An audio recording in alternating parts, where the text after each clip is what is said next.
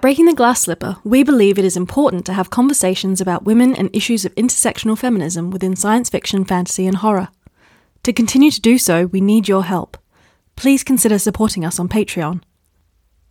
Join the conversation by following us on Twitter, Facebook, and Instagram. Hello, and welcome to Breaking the Glass Slipper. I'm Lucy Hounsome. I'm Charlotte Bond. And I'm Megan Leigh. As a podcast dedicated primarily to speculative fiction, we rarely find ourselves taking a deep dive into history. But the growth in popularity of both myths and retellings is bringing with it a new focus on historical periods and the culture that defines them. While some books offer mere outlines, nods to authenticity, others are meticulously researched, immersing readers in eras that can seem just as strange to a contemporary audience as a fantasy realm. When the era you're recreating is early 7th century Britain, facts are thin on the ground, especially the kind of facts essential to evoking an authentic atmosphere. In this episode, we are joined by Nicola Griffith, the award winning author of Hild, and more recently, Menewood, a series of novels that explore the life of St. Hilda of Whitby, among many other things, an important figure in the early Christian church. Nicola, we are so happy to have you here on the show. Could you please tell our listeners a little bit about yourself and your work? Sure.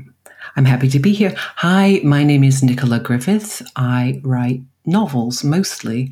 Uh, my most recent book is Menewood, and that's set in 7th century Britain. It's the second in a series of books about Hild of Whitby. The first one was called Hild, funnily enough. Um, and in between those two books, I wrote two other books, one of which was contemporary fiction, basically. Um, about a woman who's diagnosed with multiple sclerosis and is very pissed off about that. And then a short novel called Spear, which is an Arthurian retelling. It's historically um, realistic to the sixth century, but of course, it has magic and swords and demigods, so you couldn't really call it historical fiction. Before that, I wrote three novels about a woman called Aud Torvingen, who's six feet tall and kills people and has a really good time doing it. And before that, I wrote two science fiction novels, one set on another planet in the far future, and one very near future, set in the north of England. Okay, uh, clearly I need to check out your back catalogue because it does sound pretty epic.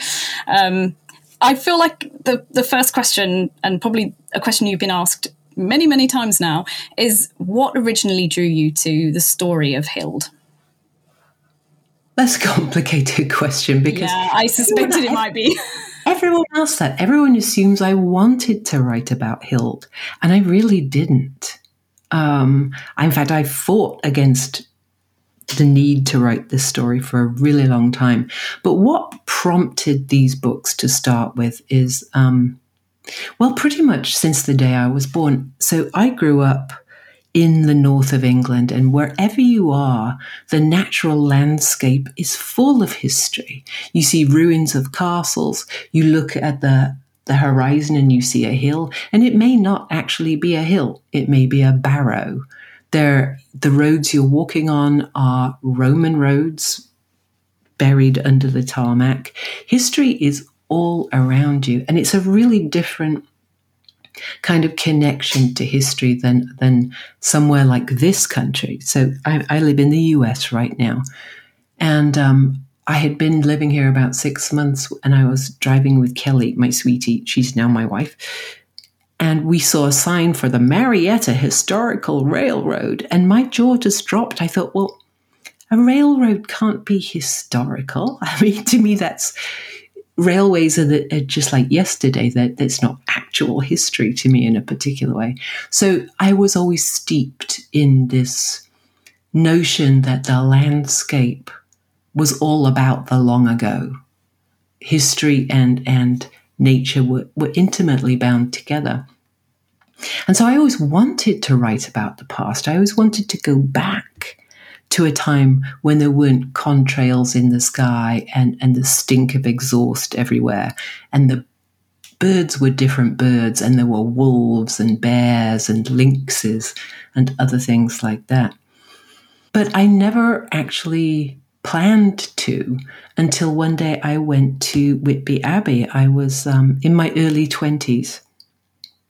I've been having a really hard time. I was living in a city called Hull, and anyone who's familiar with England knows that in the um, in the 80s, Hull was an extraordinarily miserable place. It was 25% unemployment. The drains were literally failing, so the city stank. It was just, it was a hard place. And um, one day I just needed to get away. So I just hiked up the coast and went to Whitby. I'd never been before, and I couldn't believe I had never been there before. Because I'd been to all the other, I've been to Rievaulx and Bolton Abbey and Kirkstall. I've been to all the places. I'd never been to Whitby.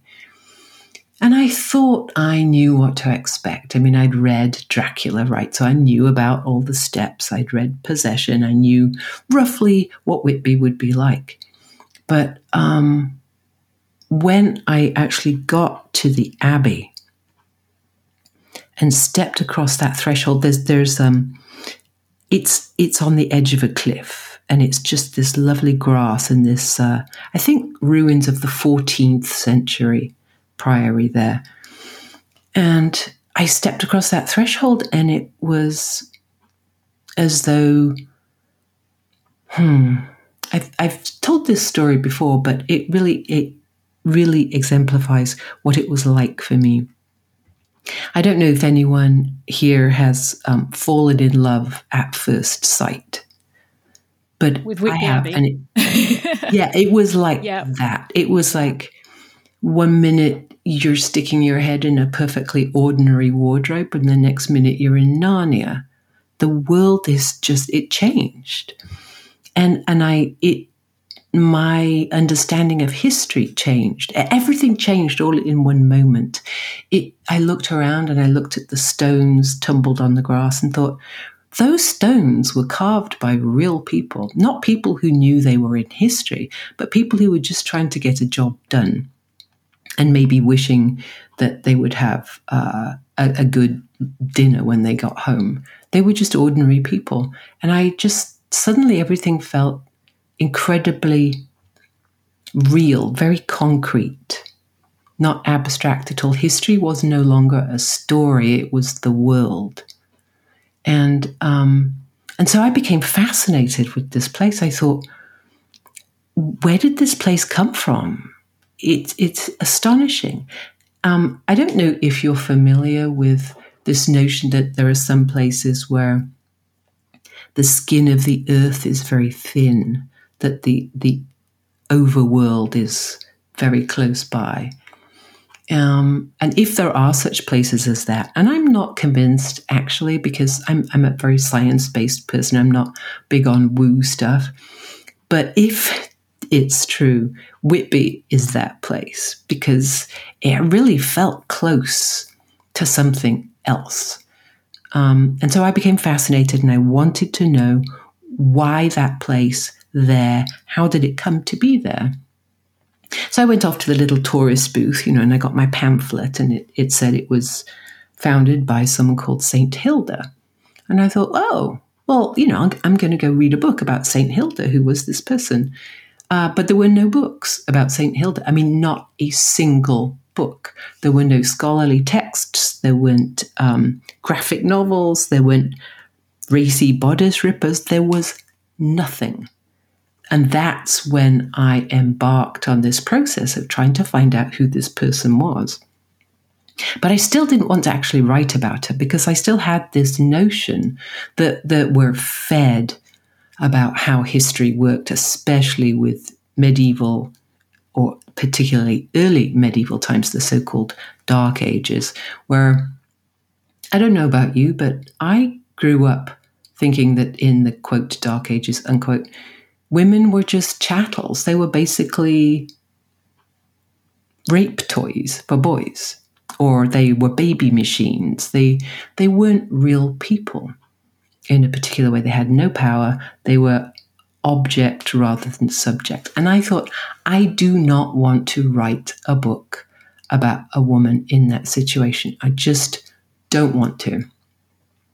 But I kept coming back to this notion of okay, if, if history really was like that, then how come this woman was able to, to make this place? How come we still know who she is 40 we don't know much about her 1400 years later um, but we've got that five pages in Bede, most of which is miracles, so you know, not useful for me. Um, I just couldn't figure out. There was this this burning paradox that I needed to solve. How come, if history was this way, this woman was powerful and well known enough to make this thing happen? And um, that's what made me write this book. I wrote Hild and then Menewood to find out how it worked, how she could do it. So, in your research, then, were women treated that way? You know, the way that we tend to think of them being treated in that sort of period. Did you find that that was the case, or or is there actually a bit more to it than that? uh, yes, no, maybe, and absolutely not. so, what we have in terms of evidence for how women were treated is very little. We've got, I'm talking now specifically about the 7th century, early 7th century, north of England. Well, North Britain, basically, Britain. Um, so we have the documents we have are all written by religious folks, men mostly. Um, I think there are a few things that may have been written by women, but we can't tell for sure. And of course, they have their particular agendas, and their notion of good women is wives of kings, mothers of other kings, or holy virgins. So if you believe people like Bede, that's all women were and did. No other women existed apart from royal women. And then we have material evidence. So we have archaeology. We look at grave goods. We look at what people wore. Uh, we can tell what their diets were like and so on.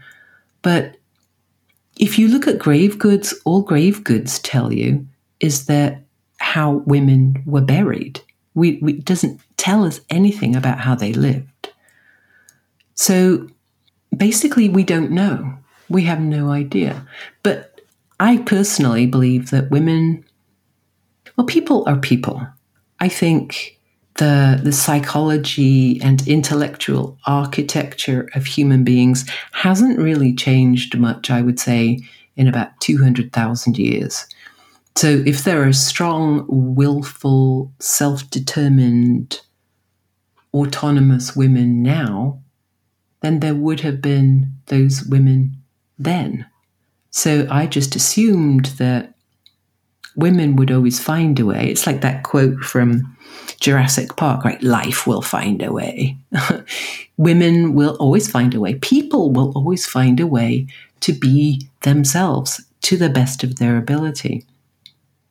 So yeah, I, I, think women, some women had tough time in the Dark Ages. Um, I think some women had a pretty good life in the Dark Ages, and I think honestly, most of them, like most people, lived a relatively precarious life because everything depended on the weather and agriculture. No matter how rich you were, if there was a cataclysm and crops failed for two years in a row, everybody was going to be living close to the edge, close to the bone. Within your book, Hild, um, the main character has various shifting roles within society that have a, a, lot to do with her magical gifts. So, as a seer, she is helpful to her king, but she could just as easily become a scapegoat.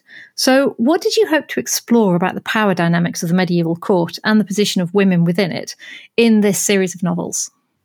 I don't think I was actually interested in exploring the power of the court at all. I was interested in in looking at how people interacted in that world, I just I became very very interested in. Um, again, to to me, women are just simply people, and I wanted every every person and every character in the book to feel real and complex. Um, so, in terms of hierarchy and power and politics, I wanted all those relationships to be complicated and interesting. Um, I think I was more interested in simply seeing people like me, so Crips, queers, women, outsiders of all kinds, treated as real people in the past because we're often just not really seen as real people. The real people are always straight, white boys, uh, manly men with the square jaws and uh, and a little crown tucked in their back pocket, or people who end up being the chosen one in some way. I just wanted people. I just I wanted to play in this world that I had written. I, I wanted to time travel and just see what it might be like. Can I ask you about the more I hesitate to use the word fantastical elements because obviously your books are richly historical and very authentic. And I have spent an entire, probably this entire afternoon on your research blog because it's amazing. So thank you for that. um, and I'm just bowled away by the amount of work and, and time and, and digging that you've done you know, because we have very few facts about this period, and especially facts that really help to, you know, lend a novel a feel of authenticity. Um, so, when we talk about magical gifts and seeing, and I mean, how important was it to you to have those elements in the book, but also to maintain that um, very authentic feel that we associate with straight historical fiction? They were both vital to me. Um, it was very, very, very important. The overriding importance to me was to never contravene what was known to be known historically obviously there's not a lot known, so I had a lot of leeway, but I, I really wanted to work within the bounds of what was kind of accepted wisdom of the time because I wanted to run Hild as this giant controlled experiment, because I really wanted to find out if my personal belief that people are people and will always find a way. And the way to do that was to basically build the seventh century, and then put Hild in it as a child and watch as she grew. So, in that sense, I needed the historical realism, but also I think that life is kind of magical. I think love is magical. I think nature is magical. And one of the things I've always loved, as I said right at the beginning, about history is this notion that it's deeply bound with landscape and nature. And so I, I really wanted that sense of wild magic running through the earth. I didn't want any actual dragons or demons or fairies or demigods, but I wanted that sense of amazingness and, and potential miraculousness to the world all the time. Just the way that I think children approach the world. I think that was part of why Hild began as a three year old. I mean, I hadn't expected that to happen when I sat down to write. I had no idea I was going to begin with Hild as a three year old. It just came out of the blue. And of course, as I went along, I thought, oh, I'm doing, I know why I'm doing this. It's because A, then I can grow her, I can, and then B, the reader can discover the world as Hild does, so I didn't have to keep bringing everything to a halt and explaining what's going on, because Hilda's discovering what's going on. But also, Hilda, as this young person, is discovering the world. And I imagine, obviously, I don't really remember being three, but I imagine that as a three year old, everything is kind of marvelous. Everything is for the first time. So it is magical. And so that's what I was trying to do with Hilda's make realism and magic all part of the same thing. Okay, I wanted to touch on something you mentioned earlier where, you know, how these stories of women in history tend to be the mothers of great men or the wives of great men or something like that. When writing the story, and given that we have very little in terms of the historical pieces about women like this in that period. How did you make it feel real in that sense and to make that actually really feel like yes this is exactly how it could have happened because as you say like she was extraordinary she was different from everyone else we sort of get much history about at that time because she was a woman able to accomplish these things so in terms of when you set out to create this character were there anything in particular that you really tried or wanted to get across about her that made her unique or that made her able to stand out in in that time? Um, so Hild, she needed. I needed to give her certain attributes to make her sort of believable. So, one, she is from a powerful family. Two, she's very, very smart. And three, she is astonishingly big and strong. So those were actual attributes I had to give her because it really helps. But the way to make it, the way I try to make things feel realistic, is by grounding everything in sensory detail. What I try to do as a writer with, with everything I write, but very particularly with Hild, because Hild, the character, and Hild, the story, really does go against the grain of so much that we think we know about the past that I had to make it absolutely believable. So, um, I don't know how conversant you are with um, cognitive poetics or or neuroscience. Um, but basically, what as a writer I do is I trigger mirror neurons in the reader. I give you the kind of sensory descriptions that that you can recreate inside your own head. You can actually, if I say she ran the leather glove scented with lavender under her nose, you will actually smell that. You will feel the leather on your face. There are some words that work that way and some words that don't. The more specific and particular a word or um, a verb particularly is, the more it goes in and the more you can, your body kind of recreates the feeling. So basically, what I do is I put Hild inside the reader's head and the reader inside Hild's head so that they're both living together. You are seeing things through Hild's eyes. You are discovering things about the world through Hild. So if Hild is afraid, you are afraid. If Hild is happy or irritated, you're happy or irritated. You can smell what she smells, you can feel the wind on your face. So you basically just believe her because you're living it right there.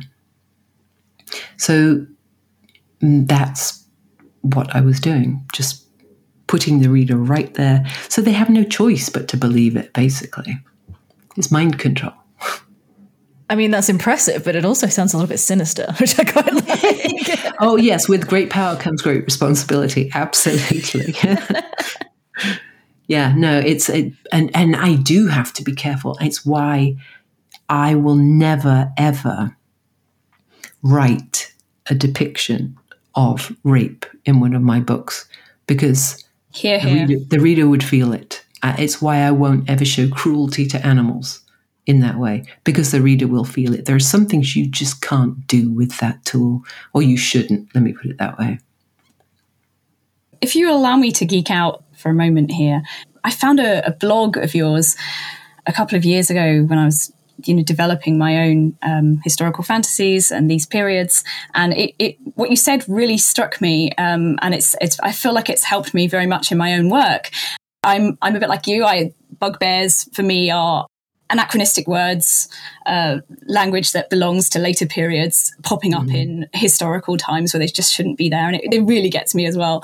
Um, but I just love this blog post you did about, because uh, you have uh, Hild speaks four languages. Um, many of the characters, it was, a, it was a cultural melting pot this time, lots of languages flying all over the place, uh, coming from very different cultural backdrops. Um, and I love that you, uh, you paid such attention to, to detail, to whoever was speaking at the time, you altered your use of you know the English language, which is what we have to work with here, to to reflect um, you know a character's character. That was not mm-hmm. put very well, but you know what I mean. Um, anyway, I was so I was so impressed by this that I got very excited when I knew you were going to come on the show, so I could talk to you about it. Um, because yeah, I, I, just feel like um, you know how did you how did you go about that? Were there any tricks you used? Um, is it simply that you just have a, a very deep uh, linguistic knowledge of you know of etymology um, you know that you actually just talking about those sort of sensory tricks? Um, but yeah i just wanted to talk to you about linguistics because i'm a bit of a nerd about it. Well thank you. I'm, I'm, glad that what i wrote was really helpful. Uh, hmm. I my my uh, my languages actually are pitiful. I I've tried when I was first researching, I tried to read things in the original. I would try to read Old English. Um, and I got to the point where I could pick some stuff out, but I didn't really have a deep grounding. In the end, I found that uh, bilingual um, page next to page editions were the best. But so what I did is I read a lot of Old English poetry. I read a lot of, or tried to read a lot of old Welsh poetry, because Old Welsh is the closest I could get to Brittonic, really, which is, you know, the precursor language to Welsh and Cumbric and so on. And um, just the rhythm of the sentences really seeped into me. And then I would think about so there's there's a point in Hild where I I talk about how British, which is what I call Brittonic in the book, is the language of wild and wary things. In other words, it's the language that those who are not in power use. It's the language of, if you think about Old English is the language of the predator, and British is the language of the prey, then that is one way to look at it. And the, the predator doesn't have to be quiet, doesn't have to be circumspect, doesn't have to be roundabout, doesn't have to use the periphrastic phrasing. They can just go stonk, stonk, stonk, stab. That's what the predator does. The prey has to sneak from one shadow to the next and try not make a noise. They have to be elusive rather than straightforward. So for me, it was about the psychology of the character, the psychology of their position in society, and then how, what language they would have grown up with, and so how their thoughts might naturally tend. And then, of course, you throw the personalities into it.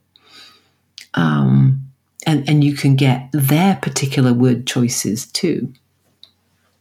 People, the, the kind of metaphors they would use because they like to hunt things or they like to weave things or they like to sing or whatever. They will choose that sort of language.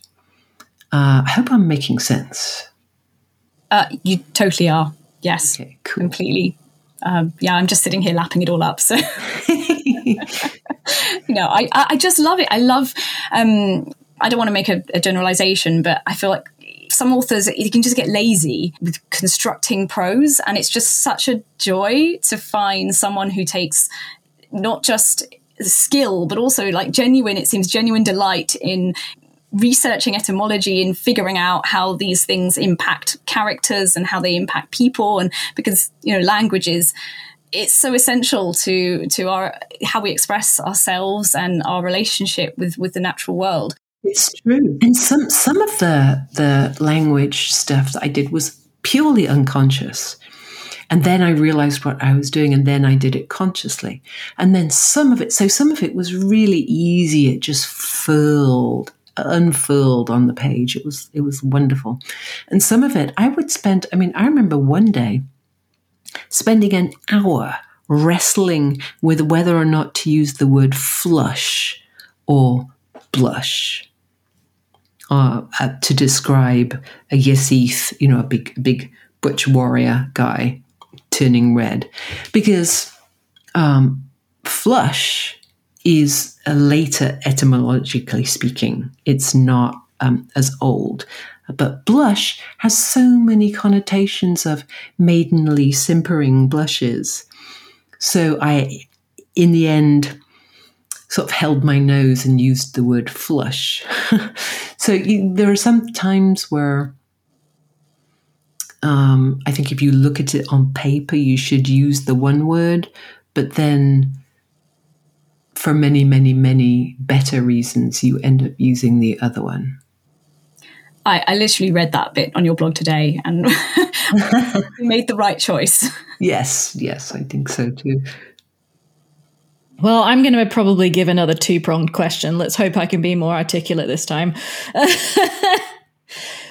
but I wanted to ask you about the LGBTQ plus kind of representation because, as as you mentioned earlier, you know you want to see people who are traditionally on the margins represented, and you know we here think that that's fantastic. We want to see more of it, and honestly, we think that it, you know it's it's fairly uncommon with historical novels even now.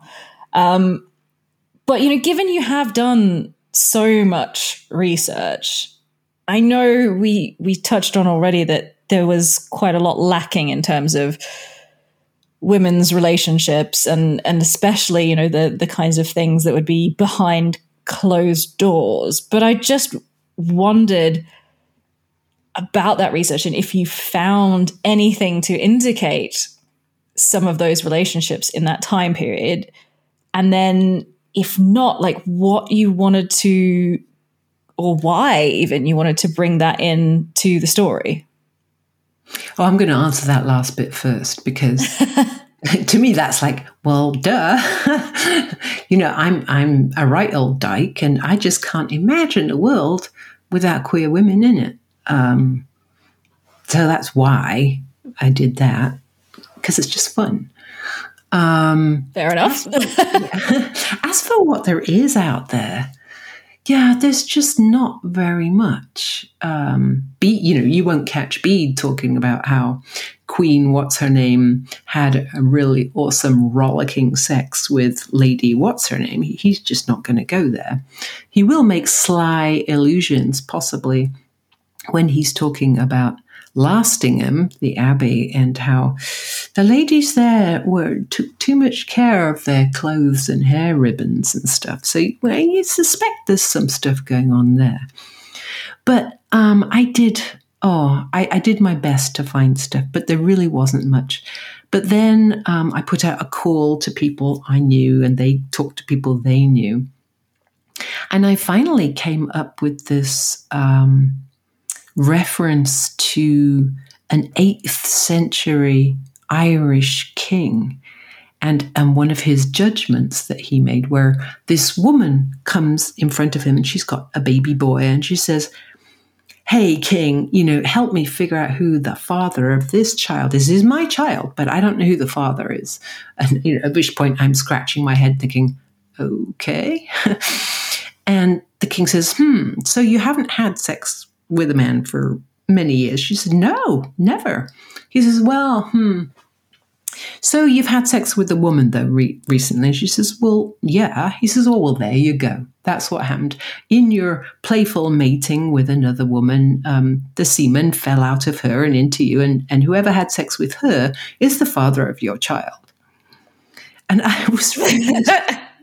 okay. Oh, yeah. Yeah. It's, uh, it's in. Um, Ooh, it's it's on my blog, but I think it's uh, the tale of Niall Frossach or something like that.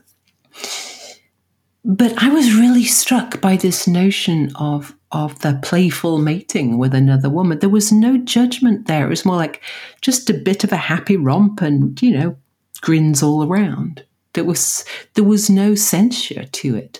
But of course it makes sense when when you think about what was happening in the early 7th century, which is when Hild was set. Hild runs from uh, 617 to 632.